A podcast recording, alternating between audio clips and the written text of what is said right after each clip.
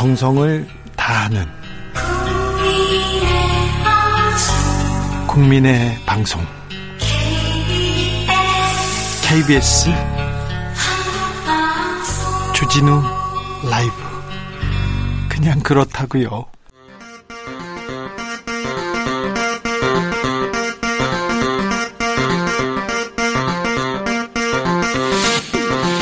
주진우 라이브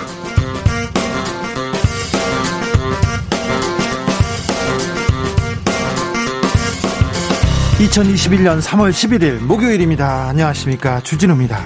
정부가 부동산 범죄와의 전쟁을 선포했습니다. 정세균 국무총리는 투기 비리 공무원들을 이잡듯 모조리 잡겠다면서 의지를 밝혔습니다. 떴다방, 알박기, 허위매물, 기획부동산, 이젠 다 사라지게 만들어야 합니다. 민주당은 국회의원 300명 전원의 부동산을 전수조사하자고 했습니다.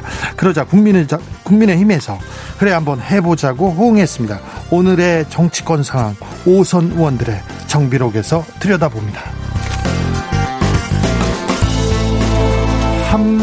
방위비 협상이 타결됐습니다. 한미 동맹에는 좋은 신호인데요. 인상폭은 다소 부담으로 다가옵니다. 한미 연합훈련은 조용히 진행 중입니다. 바이든 시대 북미 관계, 한미 관계, 그리고 새로운 대북 정책의 큰 그림 정세현 전 장관과 함께 그려보겠습니다. 10년 전 오늘입니다. 2011년 3월 11일 일본에서 최악의 원전 사고가 발생합니다. 그 후 10년이 지났지만 원전 후유증 현재 진행형입니다. 후쿠시마 앞바다에서는 방사능 우럭이 잡히고 일본 정부는 방사능 오염수를 계속해서 방출하려는 계획을 밀어붙이고 있습니다. 후쿠시마 원전 사고 10주년을 맞아서 아직도 남아있는 원전의 숙제들, 후쿠시마가 우리에게 주는 교훈 짚어보겠습니다. 나비처럼 날아 벌처럼 쏜다. 여기는 주진우 라이브입니다.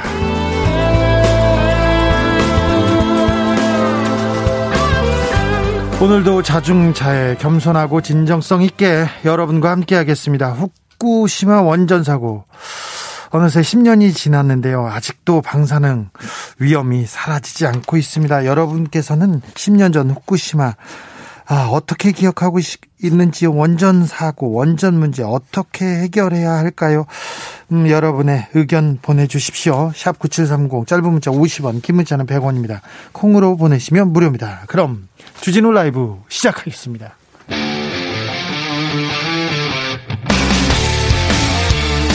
탐사보도 외길 인생 20년. 주 기자가 제일 싫어하는 것은? 세상에서 비리와 부리가 사라지는 그날까지 오늘도 흔들림 없이 주진우 라이브와 함께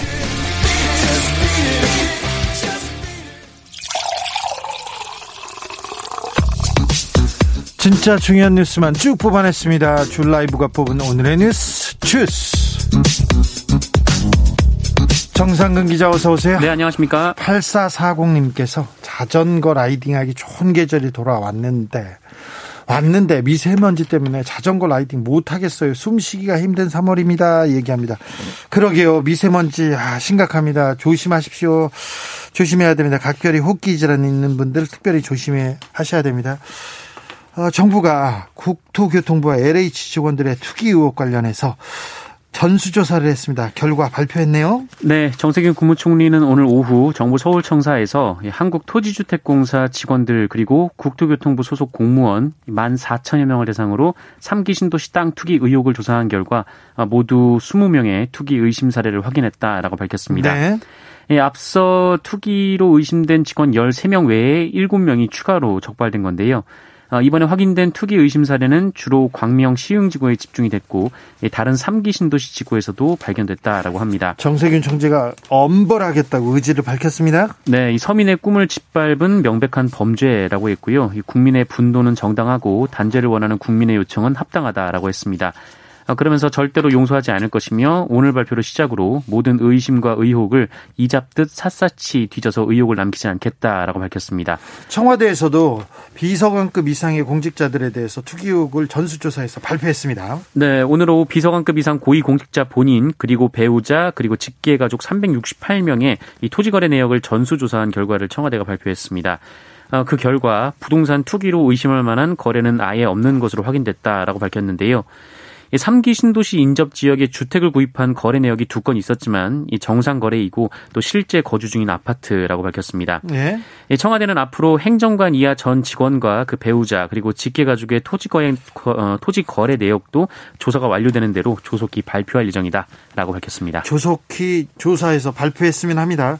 정치권에서도 전수조사하자 이런 목소리가 나오고 있습니다. 네, 정치인들의 투기 의혹도 지금 잇따라 제기되고 있는데요. 더불어민주당 소속의 김모 하남시 의원이 어, 하남시 의원의 모친이 어, 지난 2017년 4월부터 3,500여 제곱미터를 사들였는데 이 일대가 3기 신도시로 지정되면서 두 배의 시세 차익을 얻었다 이런 보도가 나왔습니다. 명백한 투기 의혹이라고 볼 수 있습니다. 네, 그리고 국회에서는 더불어민주당 양양자 최고위원이 개발 예정 지역 인근에 3,500여 제곱미터를 2015년 사들였다라고 하는데요.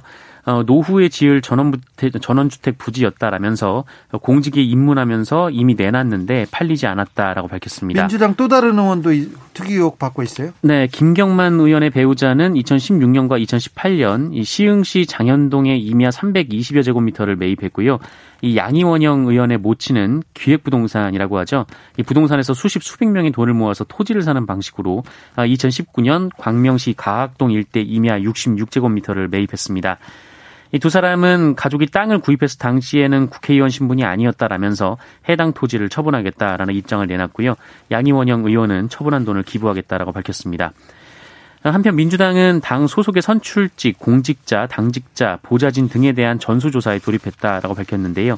어, 그러면서 국회의원 300명에 대한 부동산 전수조사를 제안했고 어, 이에 김종인 국민의힘 비상대책위원장은 어, 한번 해보자라고 화답했습니다. 네. 코로나 확진자 현황 볼까요? 근데 오늘 영시 기준 코로나19 신규 확진자가 모두 465명이 나왔습니다. 좀처럼 400명대에서 떨어지지 않고 있습니다. 네, 어제가 470명이었으니까 비슷한데요. 예. 이 경기도 안성시 축산물 곰판장 관련 확진자가 100여 명 가까이로 늘었고요. 또 전국 각지로 지금 확산이 이뤄지고 있습니다. 백신 접종 현황은 어떻게 되겠습니까? 네, 누적 50만 명을 넘겼습니다. 전 국민 대비 접종률이 0.96%로 1%에 육박했고요. 예. 우선 접종 대상자 64.5%가 백신을 맞았습니다. 정부가 아스트라제네카 백신 접종 대상을 만 65세 이상으로 확대하기로 했다는 뉴스도 전해드리겠습니다. 이낙연 어, 전 더불어민주당 대표 이제 전을 붙여야 됩니다. 네. 하고 이재명 경기도지사 사이에 뭐 불화가 있다는 보도가 나왔어요. 무슨 일이 있었나요? 네, 이 서울신문은 어제 그 이낙연 전 더불어민주당, 더불어민주당 대표의 이 마지막 당무위원회가 열리던 날 그 이재명 지사가 예고 없이 참석하는 바람에 양측 관계자들이 충돌 직전까지 갔다라고 보도를 했습니다. 축하해주고 화답하고 그랬다고 보도가 나왔는데 이게 아니었나요? 네, 이 서울신문은 그 이낙연 전 대표 측이 평소 당무위에 거의 참석하지 않던 그 이재명 지사가 미리 알리지 않고 불쑥 나타난 것을 두고 반발을 했다 이렇게 보도를 했고요. 이재명 지사는 본인의 좌석이 따로 마련돼 있지 않은 것을 보고 항의를 했다 이렇게 보도를 했습니다. 어, 그러면서 이낙연 전 대표 측은 이재명 지사를 노골적으로 견제하고 무시하고 있다, 뭐 이런 말을 했다라고 하고요. 그런 보도가 네. 나왔다는 거죠? 네네. 경, 어, 경기도에서 그리고 이재명 지사가 이 보도를 보고 굉장히 화가 났나 봐요. 이거 이간책이다 이런 얘기도 했네요. 네, 이재명 지사가 오늘 페이스북을 통해서 해당 보도를 언급하며 민주당 내 갈등을 부추기는 지상 최대 이간 작전이라고 했습니다. 아, 그리고 조영민 경기도 중앙협력본부장도 이 민주당 당무회의 당시 이 충돌 고성은 전혀 없었고 어, 현장에서 이 지사님에 대한 그 좌석을 당으로부터 친절한 안내를 받고 안내받은 자리에 착석을 했으며 어, 두 사람이 당무회 참석할 때 손을 잡고 등장했다라고 밝혔습니다. 네, 이런 기사가 이제 앞으로 계속 나올 겁니다. 네, 서울신문에서 약간 네, 그냥 약간이라고 하네. 일단 불화설이라는 기사를 쓰긴 했는데요. 이재명 경기도 지사가 바로 바로 반박하고 나섰습니다. 차기 검찰총장 후보 어, 선임을 위한 작업이 지금 속도를 내고 있습니다. 네, 법무부가 검찰총장 후보 추천위원회를 구성했습니다. 당연직 위원 5명, 비당연직 위원 5, 4명 등 모두 9명으로 구성되고요. 위원장은 박상기 전 법무부 장관이 맡았습니다. 네. 이 법무부는 적, 어, 적합한 인물을 국민에게 천거받고자 홈페이지에 피천거인의 자격 그리고 천거서 서식 등을 공고할 예정입니다. 국정원에서 민간인 사찰을 했다 이렇게 했는데 당시에 박형준 국민의힘 부산시장 후보가 청와대에서 이걸 주도했다 이런 내용이 논란이 된 적이 있었어요. 그런데 어, 박형준 후보의 이름이 담긴 사찰 문건이 등장했다고요? 네, 이름보다는 이제 당시 직위가 담겨 있었는데요. 네. 어, 박형준 국민의힘 부산시장 후보는 이 사찰 문건에 대해서 본인은 모르는 내용이다라고 얘기를 했습니다만 어, 당시 이 박형준 후보의 직책이었던 청와대 홍보기획관이라는 단어가 어, 문건 두 개에 등장한다라고 KBS가 어제 보도했습니다. 어떤 문건 어떤 문건이죠? 어, 4대강 사업에 반대했다가 이 국가정보원의 불법 사찰 피해를 입은 환경단체들이 정보공개 청구를 통해서 받은 문건이고요. 네. 이 4대강 사업 반대단체 현황 그리고 주요 반대 인물 관리 방안 이 두 문건이었는데 어, 이 두 문건에 청와대 홍보기획관 요청으로 작성됐다. 이런 이름 어, 이런 얘기가 명기가 돼 있었습니다. 네. 어, 이에 더불어민주당 김영춘 부산시장 후보는 해명이 있어야 한다라고 압박을 했고요. 이 박형준 후보는 홍보기획관실에서 누가 이런 자료를 요청했는지 어, 확인할 도리가 없다라면서 중요한 것은 본인이 본 적이 없다는 것이다라고 밝혔습니다. 음, KBS가 취재를 하러 갔나 봐요. 그랬더니 박형준 후보 측에서 어용방송하면서 굉장히 화를 냈다고 하는데 이명박 정부의 홍보 기획관이었습니다. 네. 이명박 정부 초기에 아 언론 언론 장악 실태. 어 지금 생각해봐도 아찔한데요. 당사자가 그런 얘기를 한 걸 보면 참 어, 네. 굉장하다 이런 생각도 해봤습니다. 음, 대법원에서 대법원에서 원세훈 전 국정원장의 직권남용이 유죄라는 취지로 파기환송했습니다.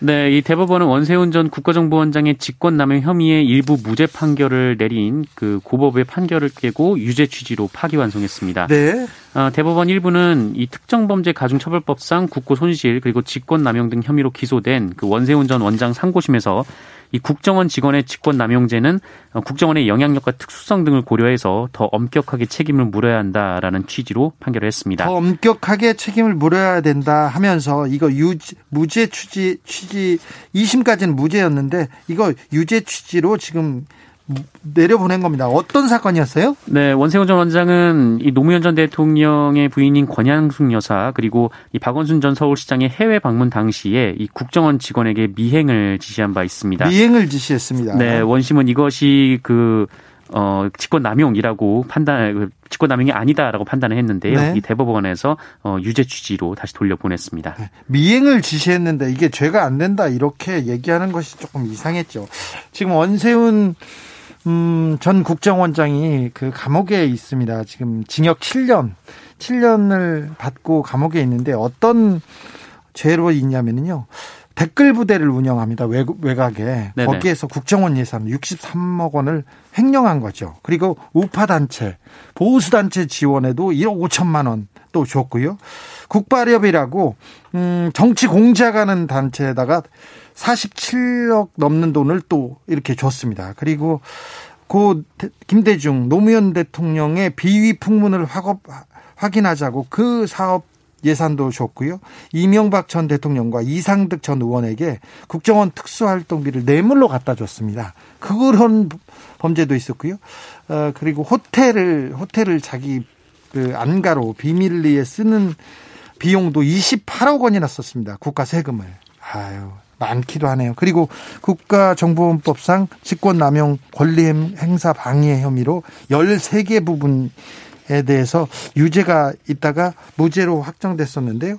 이 부분에 아, 국정원의 직권남용은 더 엄격하게 봐야 된다고 하면서 유죄 취지로 어, 파기환송했다는 거 전해드립니다. 대법원에서 대법원에서 형제복지원 원장의 불법 감금 행위를 무죄로 재확인했어요.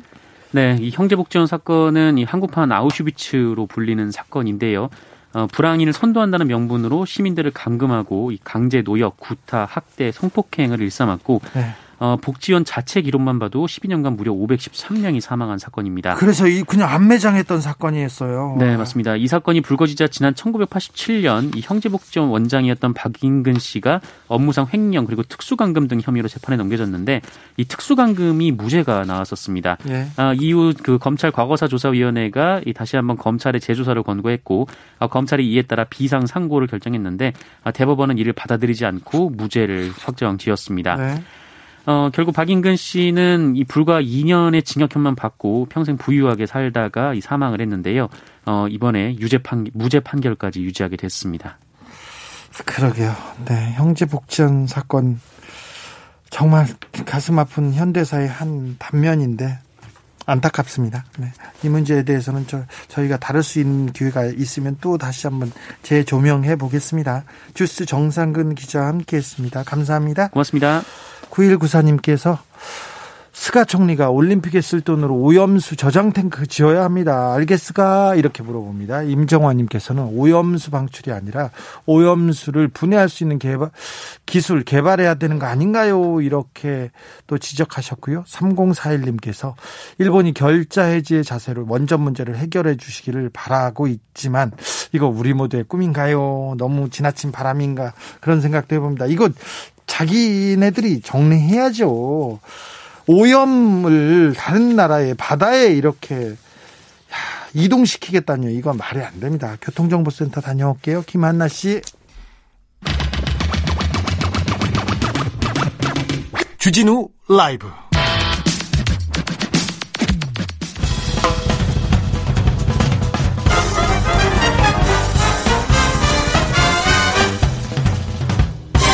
훅 인터뷰. 모두를 위한 모두를 향한 모두의 궁금증 훅 인터뷰. 바이든 행정부가 들어선 지 40여일이 지났습니다. 1년 반을 끌던 방위비 협상은 타결됐습니다. 그런데 부담이 좀 커요. 한미연합 훈련은 조용히 시작했습니다. 북한은 아직 반응을 보이지 않고 있는데요. 바이든 시대에 남과 북은 어디서부터 시작해야 할까요? 한반도의 현인께 여쭤보겠습니다. 판문점의 협상가 정세현 민주평화통일자문회의 수석 부의장 모셨습니다. 안녕하십니까? 예, 안녕하십니까? 네, 네. 예. 방송 나오시는데 머리를 라디오 방송인데 머리를 그렇게 열심히 빗, 빗으시고 그러세요. 아니 안 빗으면 저 영국 총리처럼 막 이렇게 되니까. 아, 그래도요. 아, 참 방송 시작하는데 라디오인데 그렇게 또 거울 아, 그래도 이게 저 사진이 다 나오던데. 아 그렇죠. 안 보셔도 멋있어요. 아니 조심해야지. 그리고 네. 이거는 시청자에 대한 예의요. 그래요? 근데 왜 저를 쳐다보세요? 응? 아니, 그, 그것을 물어보니까. 네, 알겠습니다. 자, 장관님, 한미 연합 훈련이 시작됐습니다. 자, 남과 북을 위해서, 야, 자, 올해는 한미 연합 훈련 하지 말아야 된다. 이렇게 말씀, 이렇게 조언하셨는데, 어, 강행했습니다. 어, 어떻게 보시고 계신지요? 이젠 뭐, 그, 그, 더 이상 훈련이 시작돼 버렸기 때문에 네. 그런 얘기 할 수도 없고 네. 좀 아쉽죠. 왜냐하면 김정은 위원장이 당 대회에서 그이 당대회 총화보고에서 분명히 얘기를 했어요. 미국에 대해서는 강대 강으로 나가고 강대 강 선대선으로 나가고 미국이 할 하는 대로 대응해 주겠다고 얘기를 하면서 남쪽에 대해서는 남쪽이 하는 만큼 자기들도 합의를 이행하겠다. 예. 남북 간의 합의 사항을 이행해 달라. 그렇게 해서 그 3월의 봄날을 맞이할 수 있도록 서로 노력하자. 예. 그러면서 첫 번째 저, 저, 그 요구 조건으로 우선 한미연합 훈련부터 좀 중단을 하면 어, 3월의 봄날로 돌아갈 수 있다는 얘기를 했기 때문에 제가 아, 문재인 정부 말, 말년에, 말년에 한반도 평화 프로세스를 재가동하려면은 네. 한미연합 훈련 중단으로부터 어, 시작을 해야 된다는 얘기를 했는데 그 뭐 여러 가지 사정이 있는 관계로 네. 훈련이 이미 시작했기 때문에 이제 그건 이제 물 건너가고 네.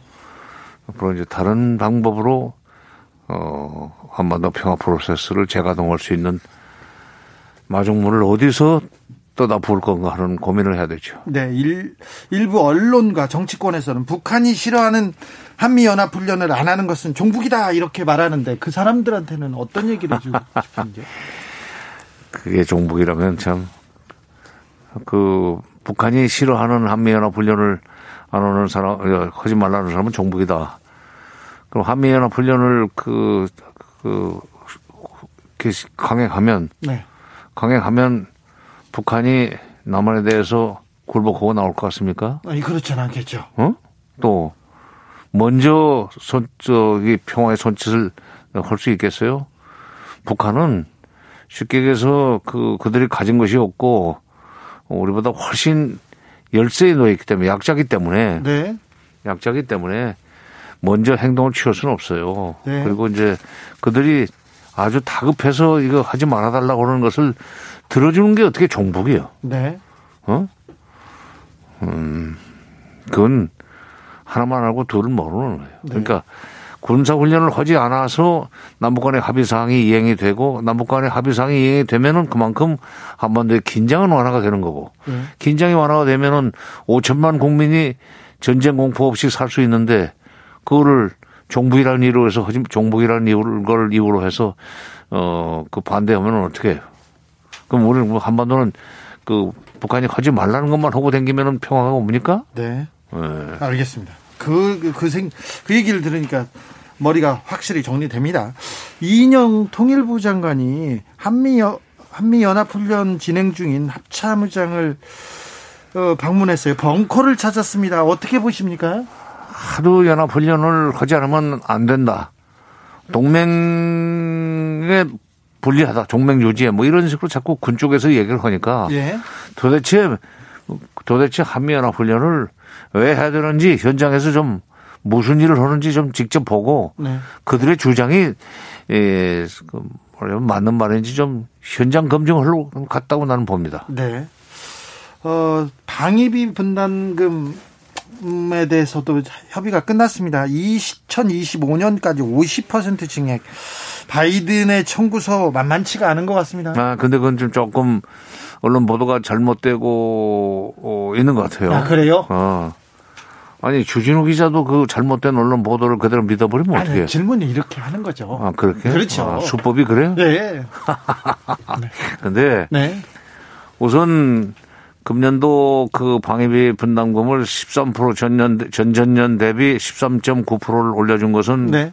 맞아요. 네. 근데 전 전년 대비가 아니라 전전년 대비라고 내가 분명히 했습니다. 작년에 작년에 안 줬지. 안 줬죠. 예. 근데 트럼프 대통령이 50%를 50%를 늘리라고 할 때 우리 쪽에서는 여러 가지 우리 국력의 그 경제력의 뭐 여러 규모라든 이런 걸 봐서 방위비 분담금 13%까지는 올려줄 수 있다라고 했는데 네. 안 된다. 합의가 다 됐는데 트럼프가 말판에 들어가지고 2000 2000년에는 그 이 방위비 분담금 자체를 줄 수가 없게 됐었어요. 네. 아예 안 줬죠. 안 줬지. 네. 안 줬더니 거기에 근무하고 있는 한국인 노동자들 갖다가서 월급을 그, 먼저 걷는다고 했잖아요. 무급 휴가를 줘버렸죠. 네. 좀 그, 그, 미국이 미국답지 못한 말하자면 좀 째째한 짓을 했는데 네.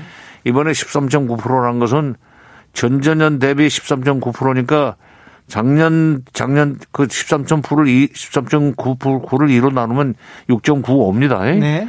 6.95%씩을 올려주는 셈이에요. 예. 6.95%씩을 올려주는 셈이고 다만 이제 13%를 주장하던 한국의 입장이 예, 조금 뭐 하나 어, 주장이 예, 말하자면 좀 수정이 돼가지고 0.9%를 더 올려준 셈이죠. 네.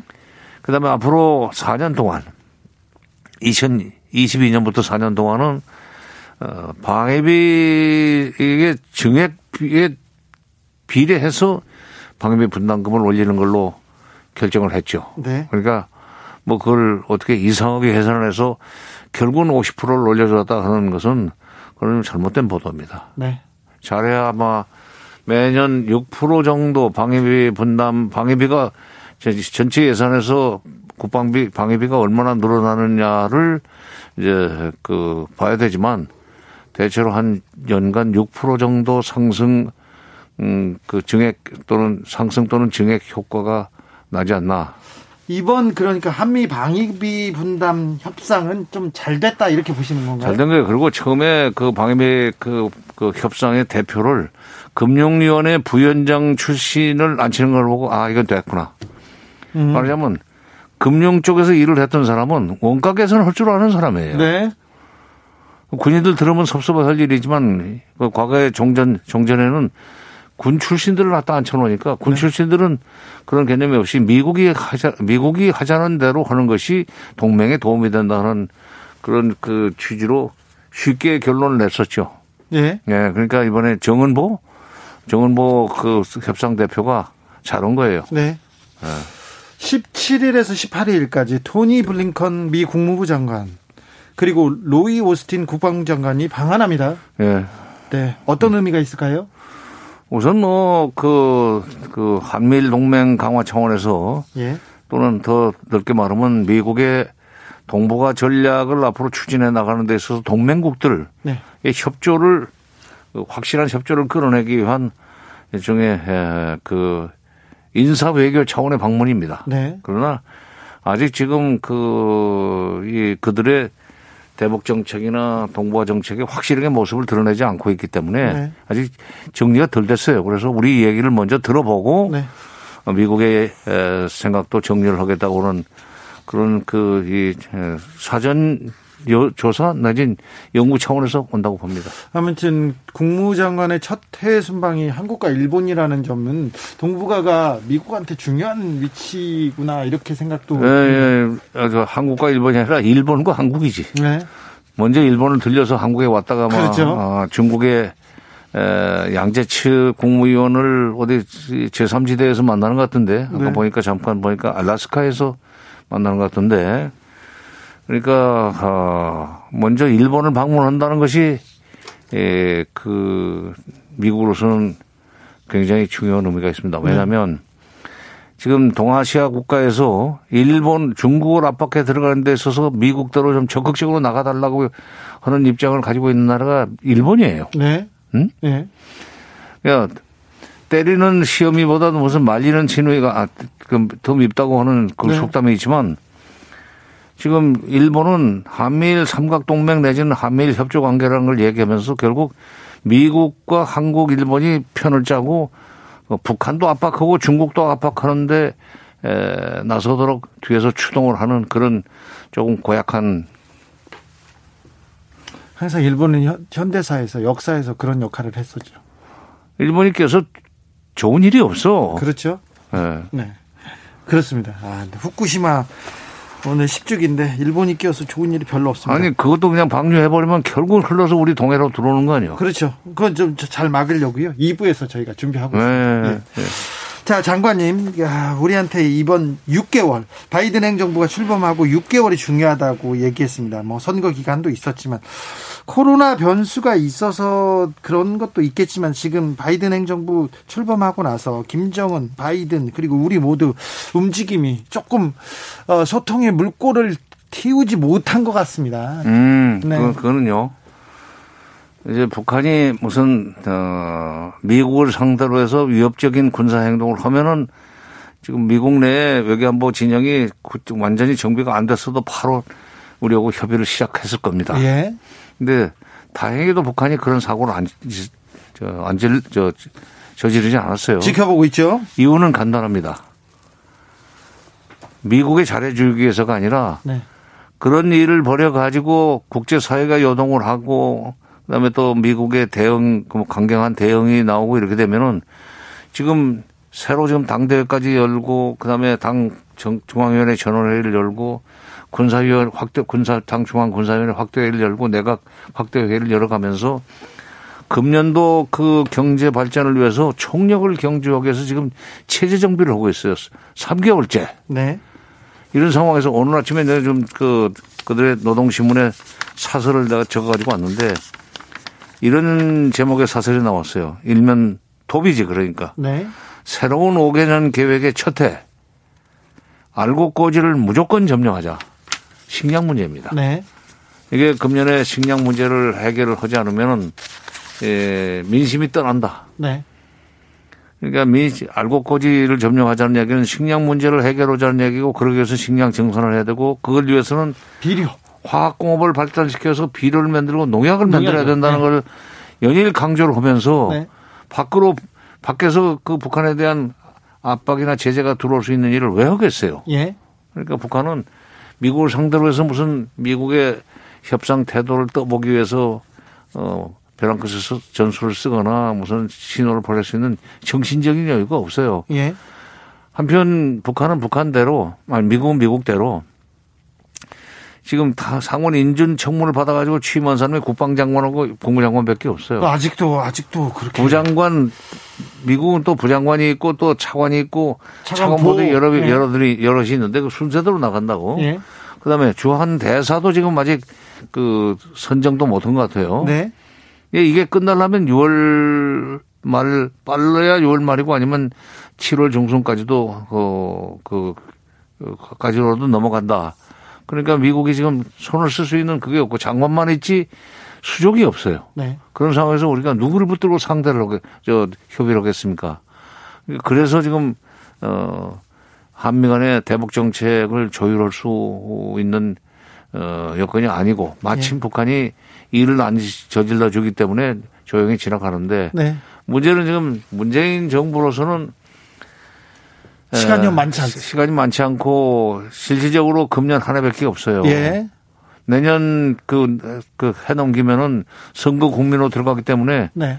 여러 가지 그 대외적인 행, 어, 그 정책을 대외 정책을 추진할 수가 없는데. 그래서 남북 관계를 어떻게든 좀 돌파구를 좀 뚫어야 될 텐데요. 열어야 되는데 처음에 이게 그 쉽게 돌파구를 뚫을 수 있었던 것이 한미연합훈련 중단이었거든. 아하. 그러니까 놓쳤네요. 한미연합훈련 중단을 그 해주면은 3월에 봄날이 올 거다라는 얘기를 분명히 했단 말이에요. 김정은 위원장이. 네. 어. 근데 우리가 뭐 우리 내부의 필요 내지는 한미 간의 한미 동맹 관계 때문에 연합 훈련 안 하면 안 된다고는 동맹 지상주의자들의 그, 그 주장을 어, 뿌리치지는 못하고 이제 훈련을 해서 그건 지나간 거고. 예. 이 알고 꺼지를 점령하자는 그 네. 사설이 나올 정도 보면은 이 식량 증산을 위해서 우리가 뭔가 도움을 줄 수 있는 그런 어떤 전략을 세워야 되는 거 아니냐. 네. 아. 식량, 백신, 어, 저기, 북한 해커들이 화이자, 미국 화이자 백신 그 회사를 이렇게 공격하는 걸 보면 백신은 꼭 필요한 것 같은데 백신에서 조금 돌파구를 어, 찾는 것도 조금 시간이 걸릴 아니, 것 같습니다. 그거는 그 백신이 우리가 그, 그 우리도 아직 좀 확실하게 5천만 인구 전체를 두 번씩 그 주사 놔줄 수 있는 분량을 확보 못 하지 않았어요. 네, 네. 그런 상황에서 백신을 주겠다고 하는 건 국민적 저항에 부딪혀 가지고 네.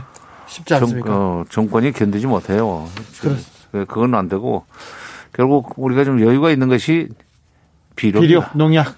네. 알곡 알곡. 근데 쌀은 쌀대로 뭐 주면은 그 좋기는 한데. 네. 그 사람들이 더 급한 것은 사실은 비료입니다. 알겠습니다. 비료를 어떻게 좀 매개로 알곡 고지를 점령해야 될 텐데. 장관님 이것도 좀 여쭤보겠습니다. 우리가 조금 우리가 돌파구를 그 내지 못하는 이 상황에서 조 바이든이 가톨릭 신자지 않습니까? 네? 조 바이든 대통령이 네. 그리고 문재인 대통령도 가톨릭 신자고요. 네. 프란치스코 교황이 이라크를 방문했는데 만약에 방북을 하면 세계 평화에 좀 어, 전기를 만들 수 있지 않을까요? 글쎄요. 나는 그 뭐 프란치스코 교황이 에, 미국과 쿠바의 그 외교 그 국교를 재개하도록 그 추선한 것은 네. 사실입니다. 네. 근데 그것은 프란치스코 교황이 그쪽에 들으면 기분 나빠할지 모르지만 프란치스코 교황이 움직였기 때문에 미국이 움직여서 쿠바가 수교한 건 아니에요. 예. 그러니까 60년대 초에 소련이 쿠바에다가 미사일 부대를 미사일 배치하려고 그러는 바람에 그때 케네디 대통령 때인데 에, 그 말하자면 쿠바가 미국의 뒤통수 아니에요. 예. 지리적으로 네. 뒤통수가 되는 지적, 지역에다가 소련의 미사일 부대를 배치 배치하려고 그러면서 미소 관계가 불편해졌을 뿐만 아니라 쿠바와의 쿠바 미국 관계가 아주 악화됐었어요. 예. 근데 그거는 적당히 이제 그쪽 유럽 쪽에 터키 쪽에 배치해 있는 대소련 어, 어, 그 겨냥 소련을 겨냥한 미사일 부대를 어, 철수하는 대가로 쿠바 거를 철수하는 네. 상호주의로 문제를 해결했는데 이제 미국을 위협했던 소련은 없어졌습니다. 네. 없어졌지 않았어요? 미국의 제재에 지금 시달리고 있는 러시아밖에 안 남았단 말이야. 네. 그런 상황에서 쿠바와 미국 사이의 관계가 그렇게 과거에 60년대 유산으로 불편한 것이 사실 미국도 불편했었어요. 네. 마침 전략적인 그 군사적으로 위험하지 않은 쿠바 그리고 경제적으로 지금 미국의 관광객을 끌어들여서 좀 살아야 되겠다고 절실히 요구하는 쿠바 이걸 연결시켜 주는 것은 좋은 일이고 그것은 그들의 필요에 의해서 된 것이 교황님의 권고에 의해서 그렇게 된 건 아니다. 남북 문제 그리고 북미 문제도 우리가 자주적으로 풀어야 되네요. 아니 자주적으로 풀어야죠. 그러니까 교황이 뭐 미국 북한 가시는 것은 좋지만 김정은 위원장이 그 교황의 말씀을 듣고 태도를 바꿔서 그들이 필요한 로 것을 충족해 주지 않는 미국. 예. 그들이 필요한 로 것을 들어주지도 거들떠 보지도 않는 한국과 대화에 나서고 관계에서 나설 가능성은 나는 없다고 생각합니다. 네, 질문이 왔습니다. 1927님께서 그럼 북이 핵을 포기하고 협상하러 나오라고 말해보세요. 북한은 포기하는 것이 없이 원하기만 하잖아요. 왜 우리만 양보해야 됩니까? 북이 왜 양보를 안 하죠? 이런 질문이 왔습니다. 좋은 질문이에요. 아주 그 1927? 네, 1927님. 아, 그건 아주 훌륭한 보이네요. 좋은 네. 질문 하셨으니까. 네. 그런 생각을 하고 있는 국민들이 많습니다. 많습니다, 아주. 많아. 음. 근데 북한은 핵을 포기하겠다 이거예요. 근데 먼저 무조건 핵을 포기하면은 미국이 핵이 없는 북한을 만만하게 보고 무조건 치고 들어올 거기 때문에 네. 우리는 체제 안전에 대한 보장이 없이는 버리 끝내놓지 못하겠다는 얘기를 지금 한두 번만 한 게 아니에요. 그렇죠. 핵 포기하겠다. 대신 체제 안전. 그렇지. 경제도 좀 안정시켜 달라. 아니 경제는 차후의 문제예요. 예. 체제 안정. 아, 그러니까 체제만 보장해주면 네. 체제 안전만 그러니까 없애겠다는 군사적으로 치지 않겠다는 보장만 해주면 경제 문제는 자기들이 알아서 하겠다는 거예요. 아 그래요? 그리고 그 다음에 지금 베트남도 미국과 수교를 한 이후에 맘 놓고 개방을 해가지고 지금 그런 대로 잘 살고 있잖아요. 예.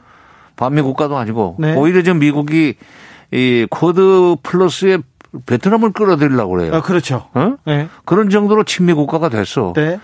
그러니까 북한을 그런 식으로 끌어들일 생각을 해, 끌어낼 생각을 해야지. 예. 너 저 핵 가지고 있는 거 우리한테 위험하니까 무조건 없애. 그러면 네. 도와줄 수도 있어, 치지 않을 수도 있어. 그건 약속을 못 맺겠다는 거예요. 네. 미국이 그런 식으로 선핵 포기를 요구해놓고 나중에 군사적으로 어 공격을 해서 그 나라의 국가 원수를 없앤 리비아 케이스가 있잖아요. 예. 리비아처럼 안 하겠다는 거예요. 네. 그러니까 리비아 미국이 리비아를 그렇게 리비아의 국가 원수 가다피를 어 먼저 선핵 포기를 끌어낸 뒤에 경제적 지원 좀 해주다가 수교까지 하고 나서도 군사적으로 압박을 해서 결국 이제 리비아를 제거했던 전례가 있기 때문에 네. 선핵 포기는 북한은 못하겠다는 거예요. 그래서 북한이 체제 안정만 보장해주면 북한은 핵을 동결하거나 포기할 가능성이 있다. 그렇죠. 아니 그거 그거를 그 그, 그 거래 달인이라고는 트럼프하고 2018년 6월 10일 날 싱가포르에서 합의한 게 그거예요. 그러니까 일본이 수교야. 네. 합의상의 1번이. 2번이 네. 평화협정이요. 네. 3번이 비핵화예요. 그러니까 그 트럼프도 얘기를 들어보니까 수교해주고 평화협정 만들어주면은 핵을 버리겠단 말이지. 확실합니다. 그러면 그렇게 하자. 그러니까 이 그 1927님이 앞으로는 이런 질문을 좀 해줘야 돼. 북한이 그렇게 해달라고 하는 수교나 평화협정에 대한 희망도 저, 저 비전도 제시하지 않으면서 먼저 왜 핵을 포기하라고 그러냐. 핵을 포기하는 순간 맞아 죽을 거라는 공포를 불안감을 가지고 있는 북한은 그런 식으로 해서는 해결 안 된다. 미국한테 좀 얘기를 해야 돼요. 네. 정확히 들으셨죠? 정확히 아셨죠? 요게 남북 문제, 북미 문제를 푸는 핵심이었습니다. 그러니까 지금까지 미국 보러 먼저 하라는 것도 좀 그는 한계가 있어요. 네. 그러니까 동시에 하라 이거야. 알겠습니다. 어. 동시에 하면 됩니다. 자, 정세현 통일부 전 통일부 장관의 어, 지적이었습니다. 오늘 말씀 감사합니다. 예. 네. 수고하십시오. 감사합니다. 감사합니다. 나비처럼 날아 벌처럼 쏜다. 주진우 라이브.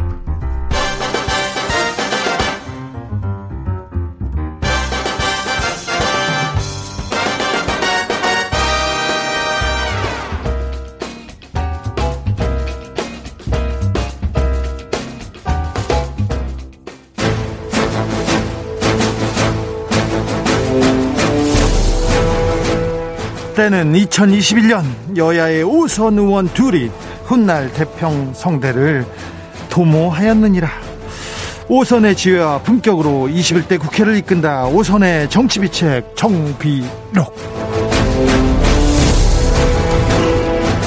소년 급제 하지만 준석이 정치 거부해왔다. 대한민국 국회를 이끄는 쌍두마차입니다. 수도권 내리오선 안민석 더불어민주당 의원님 어서 오세요. 네, 안민석입니다.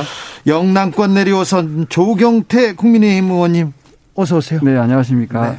네. 네. 자, 신상 발언으로 오늘도 시작하겠습니다. 안민석 의원님. 지금 들어오면서 조경태 의원님을 만났어요. 네.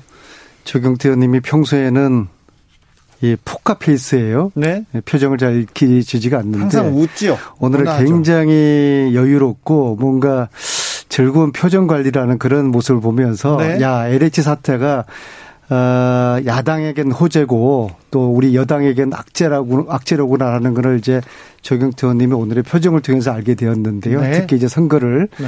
30일도 남지 않은 시점에 LH 사태가 터져 버렸어요. 예.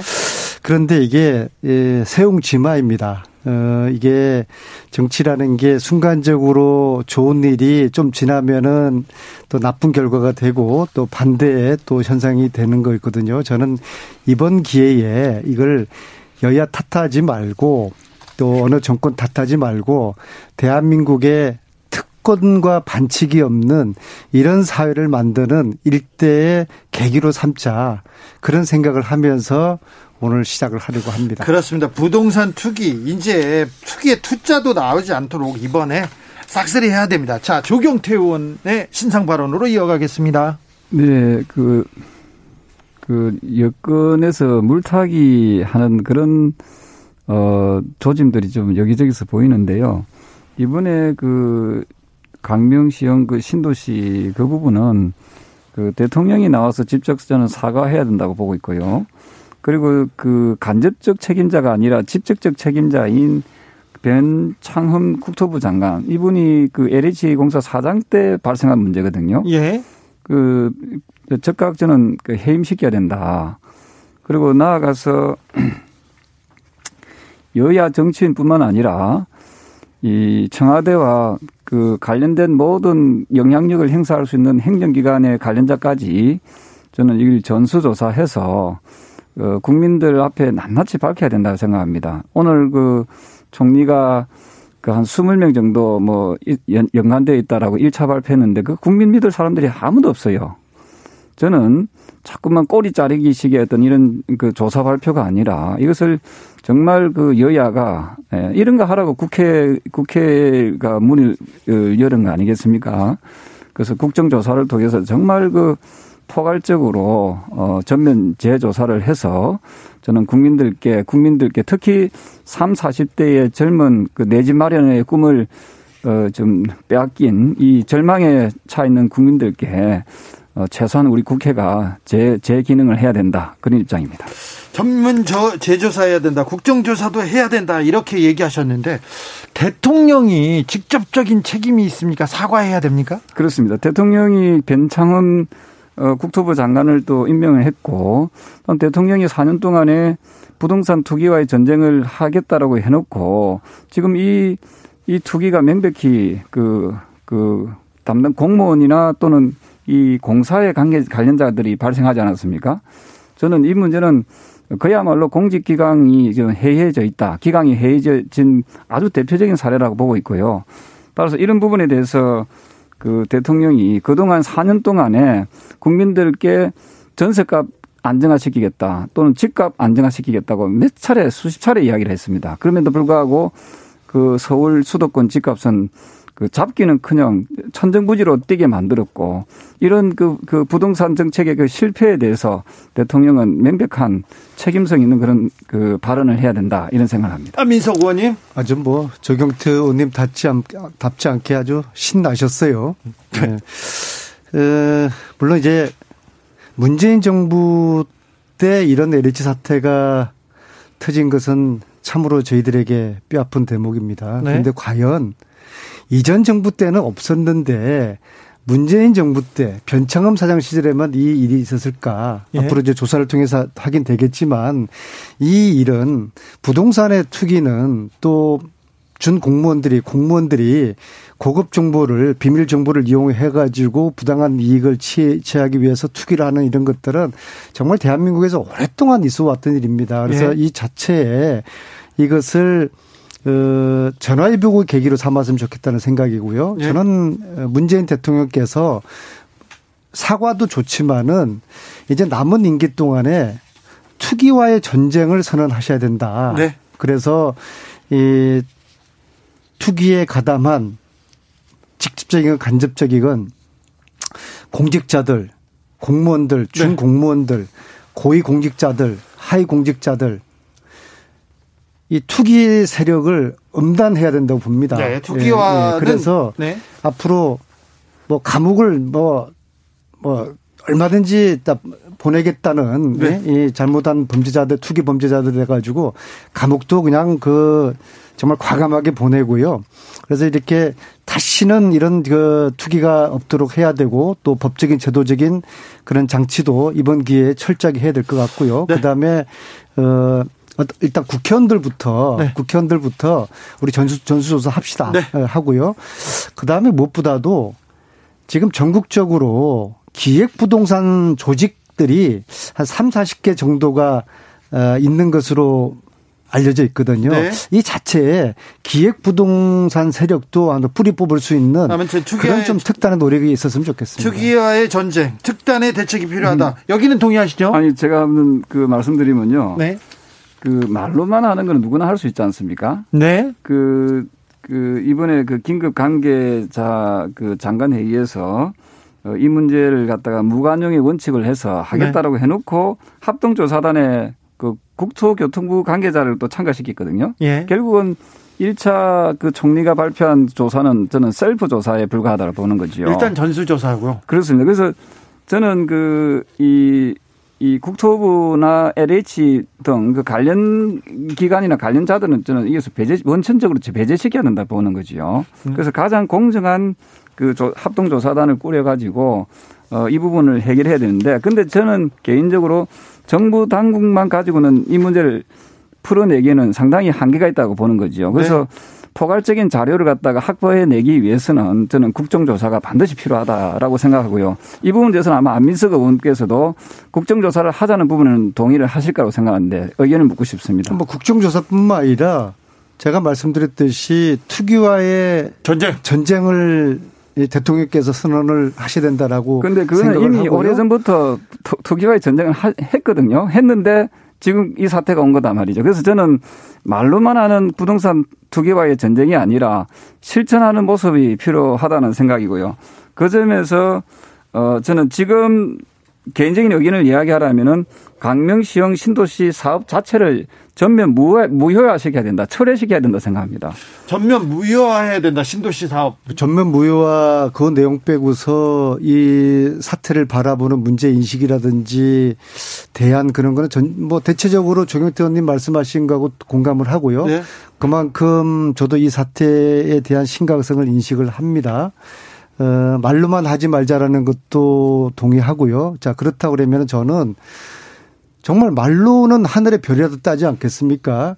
우리 국회의원, 그래도 대한민국의 최고의 권력자들로 알려진 국회의원들부터 솔선할 필요가 있어요. 그러면은 이제 우리 국회의원들부터 자기가 가지고 있는 땅들 다 어, 조사에 성실하게 응하고 또 투기한 것에 대해서 고해성사도 하고 여기에 네. 대해서 어, 어떤 국민들의 어, 판단을 엄중히 받자. 네. 그 여야가 함께 이 전수조사 하자. 이 의견을 저는 제안하고 싶습니다. 5715님께서 대통령이 사과하면 뭐합니까? 먹이사슬 최상위 국회의원부터 털어보자고요. 전수조사 300명 전원 전수조사 해야 한다는 문자가 많이 오고 있는데 현실성은 있습니까? 오늘 제가 그 이 부분에 대해서 여야 정치인들을 다 전수조사 하자고 제가 그 발표를 했고요. 네. 나아가서 전수조사만 해가지고는 저는 이게 문제가 안 풀립니다. 네. 왜냐하면은 그 청와대 참여.